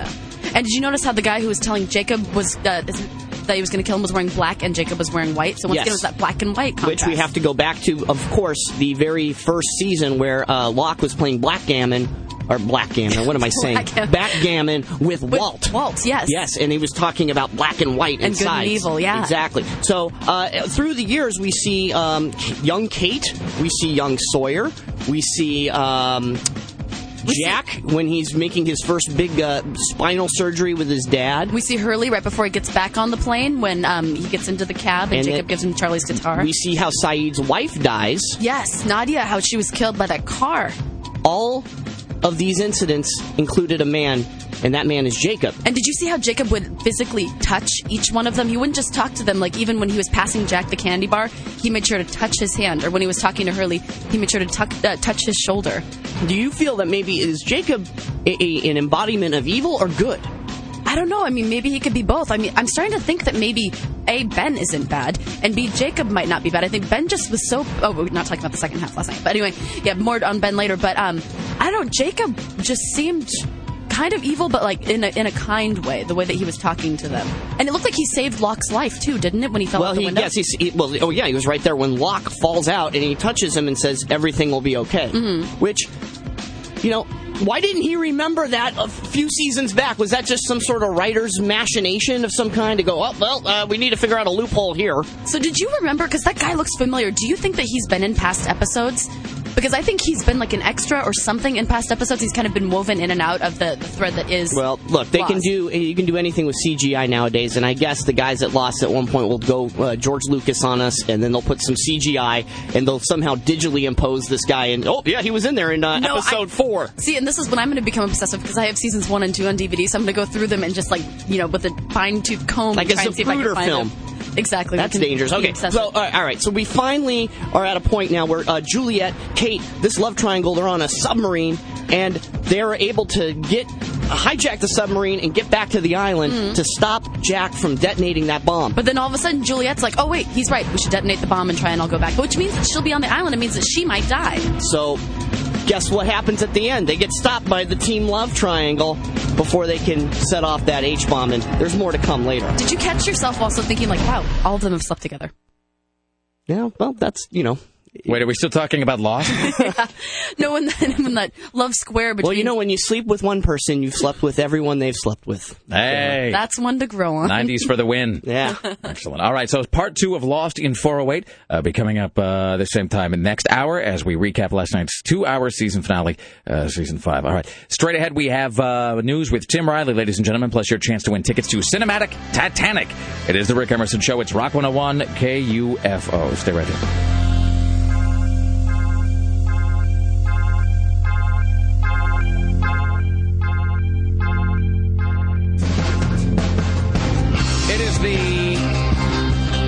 I be heard over this music? I can't tell. Hold on, one of my headphone, one of my earpieces is. I think it's. Oh, my plug isn't in all the way. I thought I was going deaf in my right ear for a second, and then I thought it was my headphones, and then it was back to me being deaf. Now it's my plug uh, wasn't shoved in enough. Hold on, there we go. There we Make go. sure your plug's better. always shoved in enough. I always do, Sarah. I don't know what we're talking about right now. It's 503 228 4101. Uh, ladies and gentlemen, coming up here in just a few minutes, we'll talk to Kelly Clark from the Willamette Week. Also, part two of our Lost in 408 two part recap, which is coming up uh, next hour, and your uh, chance to win tickets to see Cinematic Titanic. Why? Hey, why don't we do that right now, huh? If you can be caller 10 at 503 228 4101 and correctly uh, answer this question. You, ladies and gentlemen, uh, will be going to see Cinematic Titanic, which is a uh, live production starring the original creator and cast of Mystery Science Theater 3000, continuing the MST3K tradition of riffing on unbelievably bad films. It's May 29th and 30th at the Newmark Theater, a different movie each night. Tickets on sale now. If you can be caller 10 and answer this question. What irredeemably awful film from 1975 stars in supporting roles Linda Evans as a prostitute and Merlin Olsen as a burly henchman? What irredeemably bad film from 1975 stars in supporting roles Linda Evans as a prostitute and Merlin Olsen as a burly henchman? Ladies and gentlemen, 503 228 4101. At the news desk, your personal savior, Tim Riley. In the news with Tim Riley. So, just to warn you in advance, we have two 80 degree days coming, and they're going to be this Saturday and Sunday. So be prepared. So they were claiming that all day yesterday and the day before, and I didn't necessarily believe them. But now that you've said it, Tim, I trust that that is in fact. It the must, case. it must happen that way. All right. And That is until so then, awesome. we're going to have scattered showers. Oh. When is when, that's going to be this Saturday and Sunday? This Saturday and Sunday only. In what city is that happening? Portland, Oregon. By God, that's wonderful. No. All right. And tomorrow is uh, National Bike to Work Day. Now I thought I thought it was like it I was it was all all week or month. It- no, well, it's Bike Week, but it's not Bike to Work Day. So tomorrow's bike tour. Doesn't okay? Let me just. I hate to, to be the word police here, but doesn't having it be Bike to Work Week make ev- make Friday like National Bike to Work Day already? I suppose Doesn't it one could, sort yes. of take care of the other? But we're being more specific. All right. Well, there you It's go. not my idea. You know what? Tim doesn't make the rules, Rick. He just repeats them. Uh, You know what? My ass is going to be driving anyway, so it doesn't really matter to me. Oh, I'm gonna be. No, I'm gonna ride my bike tomorrow afternoon. I'm not. That's that's not going to happen. So the question is, did Victoria Principal pull a gun on her maid? Now they hadn't been getting getting along. Apparently there was uh, a shouting match uh, after a, a bad dog walk, and then, uh, well, apparently she chased this woman, or this woman ran into a guest house, locked the door, and Victoria Principal allegedly got a gun and called 911 because she wanted the maid out. 911, what is your emergency? Yes, this is Victoria Principal at 23926. I have a housekeeper that I don't really know who's on the premises. She's locked herself in my guest house and she's robbing me. She's robbing you? Yes, and I told her I'm calling the police and I need you here now. Is she taking property? You know something? I think if you would get the police here Ye- yes. because she mm-hmm. is threatening and she has locked herself in a What's guest the house. nearest cross street to this address?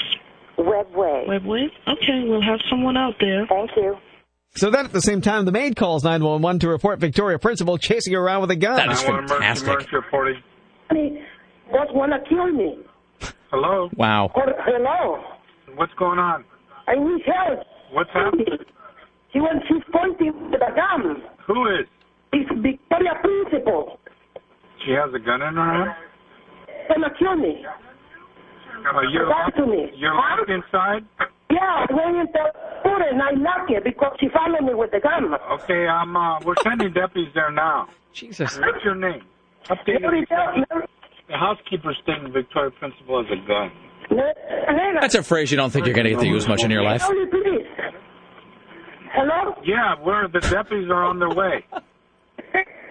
Just, uh, you're inside, uh, where are Yeah, you? I went inside in the in the in the middle and I locked myself. She followed me with the gun. Okay. Hello? Hold on, stay on the line. She's saying Victoria Principal. Hello? Help me. Yeah, yeah, we're coming, ma'am, we're coming. You better run. Victoria Principal has a gun. Seriously. Jesus. Uh, so, I, the, the- first of all, Uh, who has even thought of Victoria Principal in like 25 years? I mean, I Well, she had to do something. What has she done since Dallas? I mean, I know she must have done something. Nothing. I mean, other than just sort of stalk around and waiting, wait for somebody to shoot. I suppose. Did you? The best part of the story, though, and I don't know that this has been confirmed by any outside source, but I got an email about this story earlier this morning, and I hadn't heard the 911 audio. Somebody just referenced it. Some li- uh, listeners said that they had heard it. But the best part of the story is that apparently, according to I think the police report, So there's Victoria Principal of Dallas fame, and she's not the one who shot Jr. Is she? On Dallas, I don't that remember. would- It was so long ago. Like comedically speaking, wouldn't that just be that's too perfect to even hope for? That she was. I don't remember who shot Jr. I, should, don't either. It was so long ago. I should be I know who evicted killed from. Laura Palmer. That's about it. wasn't it? A, it was a dwarf, wasn't it? Well, I don't want to ruin it for people who haven't. I remember my mother had one of those bumper stickers in her K car back then. That said what? Who shot Jr. Really? Everyone had those bumper stickers. Boy, Wow. What a what a what a weird country this is. But um, but I man, I should be evicted from this country. I shouldn't be allowed to live in America anymore because I don't know who shot Jr. I think it was uh, it was was it Pam Ewing? I guess so. I guess it doesn't really matter in the And grand course scheme of down. things. But uh, in any event, so so this Victoria Principal, who is best known for being on on Dallas, and I suppose just in terms of pure entertainment, it's just too much to ask that she shot Jr. and then now attempted to shoot like whatever her maid's name is. What would I know her from?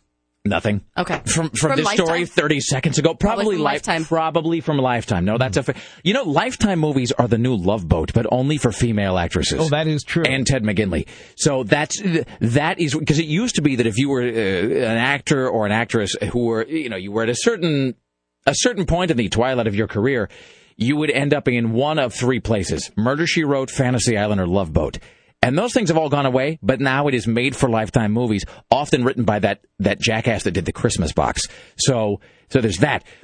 Um, but the best part of this Victoria Principal story is, according to the police report, while she's chasing this maid through the house with a handgun, the maid goes to the guest quarters and locks locks herself inside while calling the police. Yes. Miss Principal is going crazy. She has a gun. But meanwhile, Victoria Principal tells a second maid to get out of the way so she can get a clean shot at the first maid. I guess she started screaming at a second housekeeper so she could get. Here we go. Here's the phrase. It says, uh, let's see. Um, the report claims that after this uh, woman's name is uh, the, the housekeeper's name is uh, her name is uh, Maribel ba- Banagas. It says the report claims that after Banagas quote dilly dallied with principal's dog, the actress fired her, went upstairs, returned with a firearm, and wait for it, told an onlooking maid to get back so she could have a clean shot at Banagas. Whoa. Ah, it's wonderful. I'm going to choose to believe that it's true until it's definitively disproven. But It you is- know, after a while, the PR people say you have to go out and do something. Look, uh, we Anything. need. What can you do to get a little ink? It's 503 228 4101. Uh, Straight ahead, we have more news with Tim Riley, Kelly Clark from the Willamette Week. We have Lost in 408 Part 2, ladies and gentlemen. And uh, coming up at 9 o'clock, it is Smells Like the 90s with our good friend Buzz. It's the Rick Emerson Show on Rock 101 KUFO. Us, America's laptop battery experts. KUFO Portland.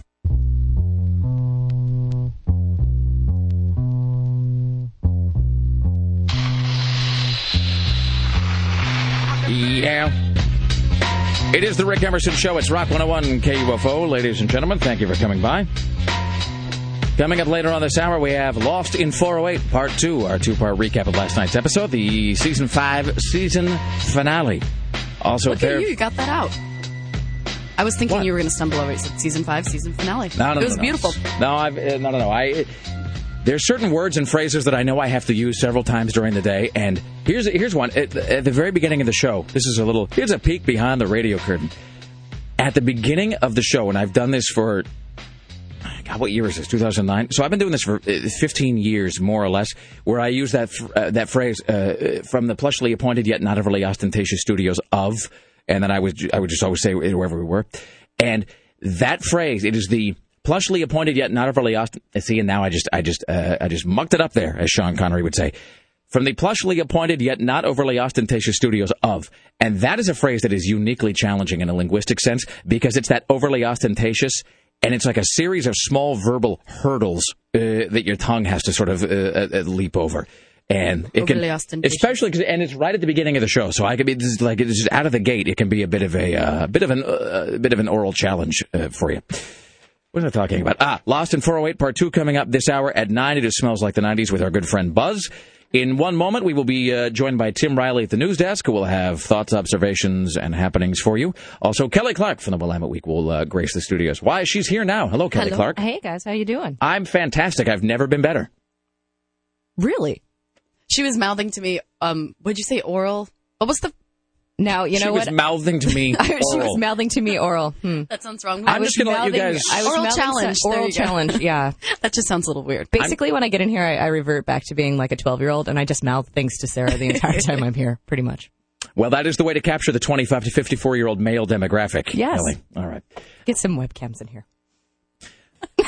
I don't think we want that. Moving forward, uh, the uh, uh, what will we be uh, discussing about today's uh, uh, Willamette Week? Now, see, now, now I don't even know what I'm doing. Now I've just completely now I've done now I've just stumbled with, with a sentence track. that's not even challenging. um, so we'll talk about uh, the new issue of the Willamette, which is coming out and which features Katherine Dunn, who Yes. wrote a book called Geek Love, which came out God like 20 years ago. 1985. Yeah. It's one of my favorite books ever. 24 years ago, and I did not know she was a Portland author. So Not only she's a Portland author, she used to be a columnist for Willamette Week. So I didn't know that. I feel better about myself just saying that. Excellent. So we'll talk uh, about what she's up to, and then there's this guy. I don't want to. I give too much uh, away about it, but if you look at the uh, cover of the new uh, Willamette, you're going to see an article about a guy named Eric. Eric. And uh, who Eric is- the Enlightened. and it, it really is a pretty fascinating story. So we'll talk about that here in a few. Ooh, and I'll. This sounds disgusting, but I'll show you my touchless paper towel dispenser, Kelly. I can't wait. Tim Riley's following these stories on your Thursday morning. There's a Farrah Fawcett special on the television tomorrow that probably anyone who had that poster in the 70s doesn't want to watch. wow. Seriously. Let's call it what it oh, is. Oh no, I mean I. No, I mean, not- there, there were certain images of certain decades that stay with one throughout life, and they shouldn't be messed with. I would on say a Like how- television special that's on for one hour on one night of one's life. You know like how they- Bettie Page never wanted to be photographed when I she was was going to say it's just Yeah. like Bettie Page, who chose wisely uh, by staying out of the spotlight once she was past a certain era. This And- is a big mistake. Big yeah, mistake. It, it really In is. many And- ways. Well, because the last time I saw Farrah Fawcett was at the roast for. That's what I was going to say. Uh, it, it, it- God, who was it a roast for? Was, was it, for? Shat- was it Shatner? It might be. I remember Jeffrey Ross uh, getting up there and talking, and he's always hilarious. Seems like a terrible person, but he's funny, and those two things often go together. But he was talking about Farrah Fawcett, who was sitting up there and just seemed leathery and drunk. And you know what she looked like? She looked like um, she looked like some weird, like parallel universe, or, or maybe this. She looked like maybe the hot older sister of Dr. Laura. You know what I mean? Where it, th- because it was they had they had kind of the same general features, but one was a much better looking version of the other. But then they were both left in a microwave on high uh, for about 15 minutes too long at one point. Just overbaked, over tanned, over, you know, leathery. And then uh, too much plastic surgery, too much liposuction, and then the hair has remained big, and so it's just it's all out of proportion and weird. But Jeffrey Ross had the best line about Farrah Fawcett, where he said, "You know, fair, I remember looking at that poster of you in the '70s," and then he made a reference to uh, male self pleasure. He said, "And I was so afraid that I was going to go blind." And now that I see you in person, I and then it just sort of trailed off.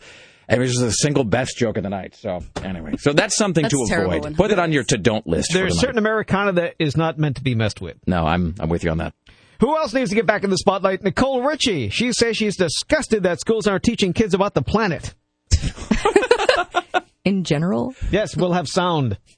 Okay. Ah, that's great. Prostitutes be gone. Craigslist promises to cleanse its website of the world's oldest profession. Will it work? Or where will they go? All right. That's uh, 503 228 4101. That is all I had this hour, plus our second half of Lost in 408, the two part Lost recap, ladies and gentlemen. It is the Rick Emerson Show at Rock 101 KUFO. Stay right there, won't you, please?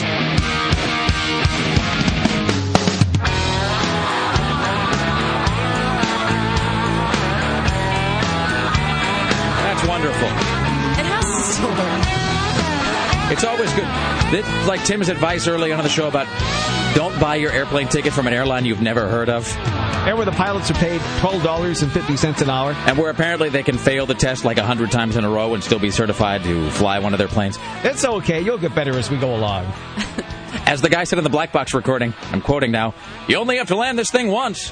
Uh, so, how expired is that medication that you're taking, Sarah? Well, it's expired in March. Oh, well, that's fine. It's fine. It's only a couple months. I mean, you're And sick it's anyway. Zicam cold remedy. Take a double dose then. You think I should? Yeah, just take three. Take four. a fistful of it. Maybe you know what I'll I mean? take another one right now. Excellent. Do it. Uh, it is the Rick Emerson Show. It's Rock 101 KUFO. Still to come this hour, the second part of our Lost recap, Lost in 408, part two, coming up uh, in about uh, 15 minutes from now. Uh, coming up at 9, it smells like the 90s with our good friend Buzz. We are here with Kelly Clark from the Willamette Week. Hello Why? again. Howdy and hello. Hello. Well, So- Willamette Week, Rick. I'm sorry. I just it's it's a thing I just fall into. He, yeah. So you, He needs some sort of, you know, prize when he says it right. I just well, you know, I'm just so Maybe a Zicam. Look, I just I'm so distracted by the fact. Before we talk about what's in the new issue, I'm so distracted by uh, the fact that I wanted to show you. What? Don't get that near That me. is my- so phallic looking. It's my That is disturbing. it's my touchless paper towel dispenser, which Sure I now realize looks like a large marital aid that is It really gas does. You're powered. like Is that what we're it around calling the them pole. now? Yeah. Uh, it, well, I guess without the I guess without the paper towels on it, it just is a huge black cylindrical object that looks as though it's about to rotate. So you know, friends with Jennifer Connelly. There's yes, there's. Hello, Maid Marian. Look at my touchless paper towel dispenser. So uh, this is a thing that we had that I purchased from the Sky Mall catalog, and it is actually the only thing I've ever purchased from the Sky Mall catalog. And I love it so, but it just doesn't. It doesn't. My my wife's kind of done this thing of uh, re, revamping the kitchen, and I have to be honest when I say it, it just doesn't really work anymore. It doesn't because we've got a brand new paper towel dispenser. and This doesn't. It doesn't fit, and it kind of sticks out, and it, it, you know you can't have two paper towel dispensers. The giant sex dumb. toy does not look good with the rest with, with the toaster. No.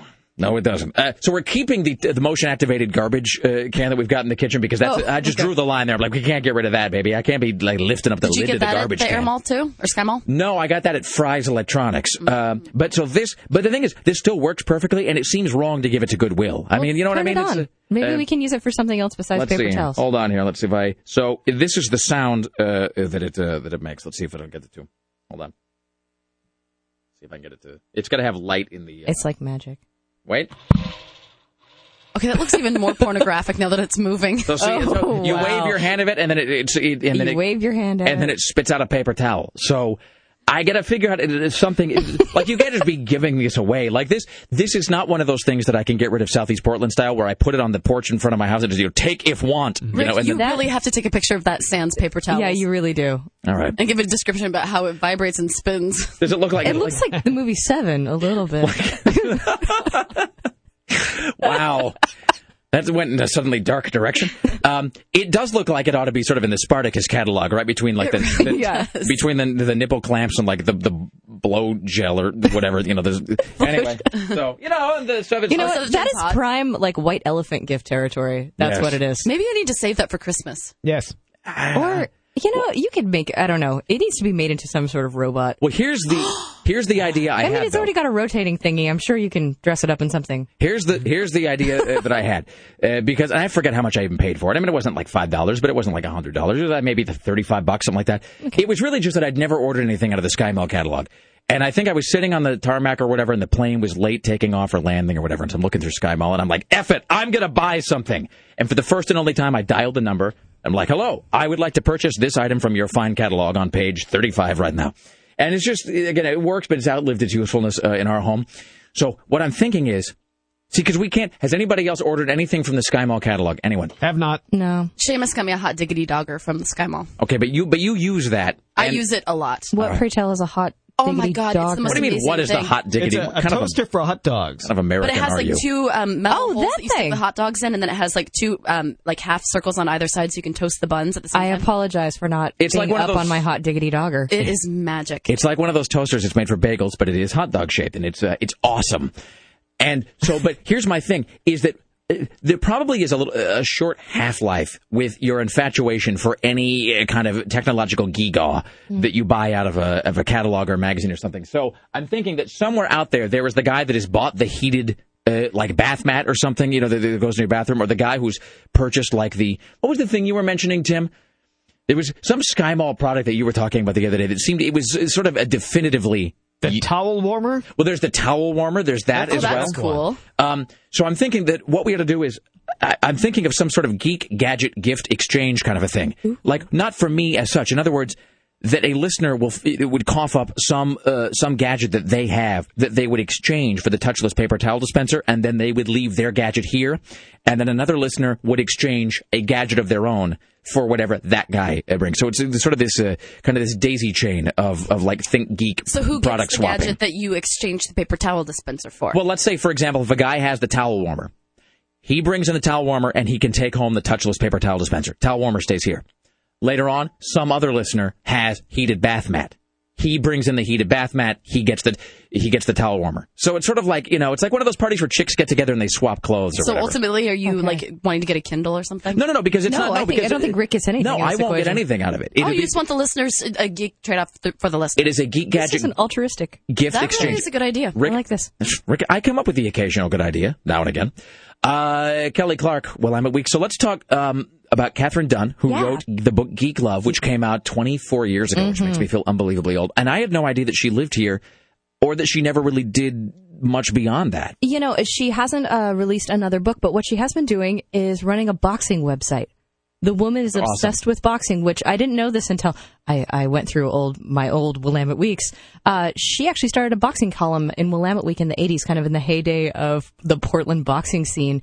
And uh, she became obsessed with it. She became a very, very well known boxing writer.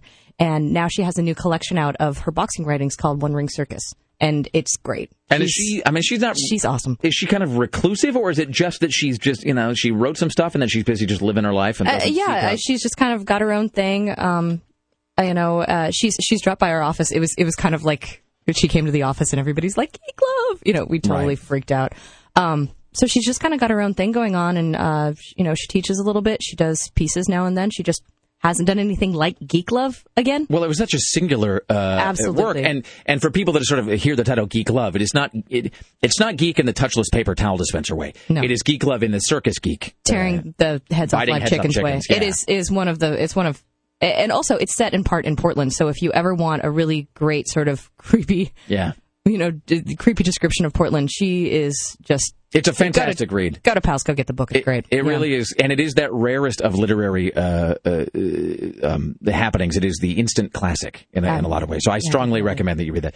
Um, but it, so so moving from Portland creepy geek love Katherine Dunn to th- this guy Eric the Enlightened, and I don't want to spoil everything, but I will say that it's the cover story in the in the new Willamette, and um, and he's some. I mean, we seem to generate a disproportionate amount of creepy nutcases living in trailers waiting for the apocalypse, or or guys who are sort of half crazy, half brilliant uh, religious leaders of some kind. Yeah, this guy used to be uh, used to be sort of like an autocaller for the Oregonian, and then a couple years ago, you know, he realized he needed to fulfill his psychic potential. He's this kind of his name's Eric Pepin. He's kind of this heavy set, like balding dude who lives in Beaverton. But and I have to read the list of things he can do. He can heal the sick. He can control the weather, travel between dimensions, and communicate with God. And he is fighting a battle between good and evil in an alternate universe. So is it called we, World of War? actually. War- No, actually, I'm pretty sure that it's it's the plot line from J.J. Abrams' other show, Fringe. I mean, it's which is kind of awesome. Uh, so he lives in Beaverton, and you know, a couple years ago, he started the Higher Balance Institute from Beaverton, and he sells tapes and DVDs. He does one-on-one treatments with people. The DVDs are like two hundred fifty dollars. You know, the one-on-one treatments are like a thousand bucks, and he's made millions doing this. Which is just fantastic. I mean, that makes me love this country so very, very much that you can just be that guy and go, uh, how much? Well, how much is this DVD for spiritual enlightenment? Uh, it's $250. ninety nine dollars. Okay, do you take Mastercard? You know, so what's really great is that our, our one of our news reporters, James, found out about this, and he actually flew down to Northern California to go to one of his sessions where he kind of sat on a couch and sort of expanded on the meaning of the universe and opening your mind portals and all this stuff. And uh, then kind of got into the story and kind of talked to him about this and his background. And really, I guess you know his his dad was into the psychic stuff. He was doing psychic stuff since he was a kid, and then finally decided to cash in on it. And so he's got followers all over the globe. But people, you know, move from the Midwest to be near him. He has stalkers. I mean, it's just hilarious. And That is fantastic. according to the rest of sort of the new age, uh, you know, the new age community, he's kind of fringe because he actually, you know, admits that he's a psychic or, you know, that he talks to God and stuff Mhm. like that. James tried to make him change the weather via phone. It didn't work. Well, no, that's sort of an in person. Uh, Well, I it think you kind of to worked. push seven or six for that. Well, no, but it kind of worked because James is like, "Can you change the weather?" And he's like, "Oh, I'm not. You know, it doesn't work that way." And then about five minutes later, it started sprinkling outside in Portland. Oh, I wish I'd, I wish I'd That have is my suspense. insanity. I wish I'd have my suspense music uh, queued It up was- for when you uh, for when you did. I mean, that's the best. All of a sudden, you know, I'm walking by in the office drinking a cup of coffee and I hear, well, can you make it rain? And I was just like, I thought it was a euphemism or something. Oh no, he really wanted moisture to fall from the sky. And I, I kind of saw it, so it kind of happened. Hey, uh, just, uh, just, just sort of uh, bringing this full circle here before we wrap this up. I hate to, to go all uh, Portland Andy ruining on everybody, but whatever happened to the, uh, the what's his name, the uh, the Bhagwan, the Bhagwan Shree Rajneesh? Ah. Where is that guy? Is he dead? I have no idea. Everybody knows what I'm talking about. The uh, yeah, the po- poison the salad thing. Yeah, the salmonella guys from the gorge, and they had the weird, and they had the 15 Rolls Royces or what in the barn or something, and he had the, the, the freaky, like the, the Rasputin beard. That guy uh, was everywhere. He was omnipresent, and then he just sort of, in a, in a in a puff of insanity, kind of went away, and we never saw him again. Yeah, actually, I guarantee if you type his name in on willametteweek.com, we've actually probably done an update on Really? him, and I can tell you where it is. But I I feel right. so bad. I not this fond of knowledge. Wow. Uh, that's okay. Kelly Clark from Willamette Week, thank you so much for joining us. Thank you. Talk to you again uh, next Thursday, ladies and gentlemen. Straight ahead, we have part two of our Lost in 408 uh, recap. That is on the way. Plus, more headlines from Tim Riley coming up at 9. It is Smells Like the 90s with our friend Buzz. And before the end of the show, a pair of tickets to the Zompire Film Festival happening this weekend as part of ZombieCon PDX. It's the Rick Emerson Show, Rock 101 KUFO. Indeed, ladies and gentlemen. We've talked a lot about secret aardvark habanero hot sauce and uh, how you can put it on things that maybe don't have any spice, things that might uh, need an extra dose of flavor. But here's another uh, instance in which you're going to find that it works really well. My uh, wife talked about how she was raised by spice wimps. That's kind of the name for you know, parents. You know, and Provo and everything there is sort of a, uh, a rather um, blandified version of normal food, but sometimes you find that uh, elsewhere. Uh, so last night we ordered, I won't say where, but we ordered some uh, some food last night, had it delivered to the house, and it's the kind of food that should have been spicy. Uh, you know, should have arrived spicy. They should have made it very flavorful. It should have had a lot of punch to it, and it didn't. And so you take out the secret aardvark, you put it on there, and what it does is, is it adds an extra layer of flavor and spice to things without kind of ruining the taste of whatever the food itself is. So whether it's a food that is just uh, uh, sort of uh, spiceless in its original incarnation, but maybe you're just uh, feeling like you want it to have a little bit more, uh, you know, uh, power to it, you add the secret aardvark and it's fantastic. Or maybe it's a food where uh, you know you're gonna have to feed a lot of people, and there's gonna be multiple, you know, folks eating it, and some of them like it to be spicy, some of them don't. Secret aardvark, you keep it nearby, you put it on top, and it's gonna add flavor, it's gonna add spice, and it's not gonna overwhelm the natural taste of whatever it is you're eating. The recipe is right here Portland. It's a Portland company, so you can feel good about that as well. And you can find out more about it at secretaardvark.com. That is two A's, secretaardvark.com. It is uh, secretaardvark.com where you find out where they sell it, where they serve it, and all that is wonderful and glorious about this condiment, this spice, this glorious sauce. It is Secret Aardvark Habanero Hot Sauce, one sauce to rule them all. Weblog, streaming, podcasts, and complete archives of everything. Who's an obedient girl? I am. Visit KUFO.com right now. Wow. I unnerve myself sometimes. It's 503 228 4101. It is the Rick Emerson Show. By the way, uh, we were desperately trying to watch this uh, here in the studio, and it didn't, it didn't want to work. We're having uh, problems with our internet connectivity. And I don't even think it's us, actually. I think it's Google. I think Google is having issues today, which sort of Don't freaks ever me blame out. Google, Rick. Well, because I can get to, uh, like, I can get to rickemerson.com, but I can't get to the YouTube video, which is uh, embedded there, and that, of course, is part of the Googleplex or, or whatever.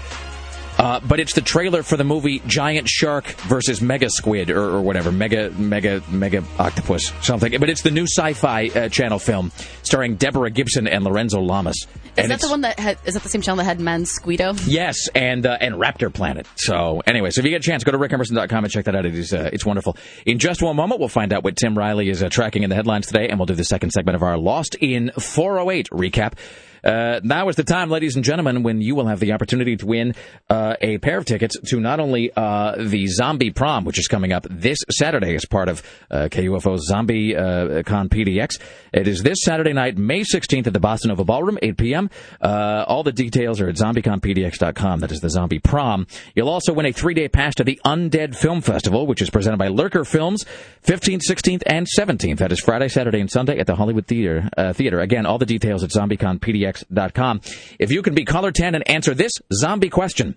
In the Max Brooks epic World War Z, military veteran Todd Wainio is interviewed extensively about the Battle of what? In the book World War Z by Max Brooks, veteran Todd Wainio is interviewed extensively about the Battle of what? If you could answer that correctly, be caller 10 at 503 228 4101, and uh, you win that ZombieCon PDX prize package, ladies and gentlemen. We're moments away from Lost in 408. Tim Riley, what headlines are we tracking today? Well, the top headlines, some of the small airlines you might fly that have a name unfamiliar to you may be paying their pilots only $12.50 an hour. Nicole Richie is irate, she says. Public schools aren't teaching kids enough about the planet. Schools, which the whole point of schools is to provide education, is educating children in math, science, history, but we don't educate them on nutrition and and how to give back to your planet. How to get back to your planet? Give back to your planet. Oh, That's okay. correct. All right. Pfizer will give free Viagra to the unemployed. Are you making that up? No, it's a true story. What are the, I mean, That's amazing. Just like, uh, uh, Those who have lost jobs after January 1st can enroll in the program through the end of 2009. They qualify for free Pfizer medications for themselves and their families. Rick, if you're not getting paid, you might as well get laid. Yeah. butt slammed. All right. It is the Rick Emerson Show. It's Rock 101 KUFO. Let us now begin the second half of our Lost in 408 recap, the two part recap of the two part season finale with Chris Paddock and Sarah Dillon. Are we ready? Yes. Yes. Oh, damn it. That's totally wrong. Sorry. That's hot. Sorry. Wait. Sorry. And there we go.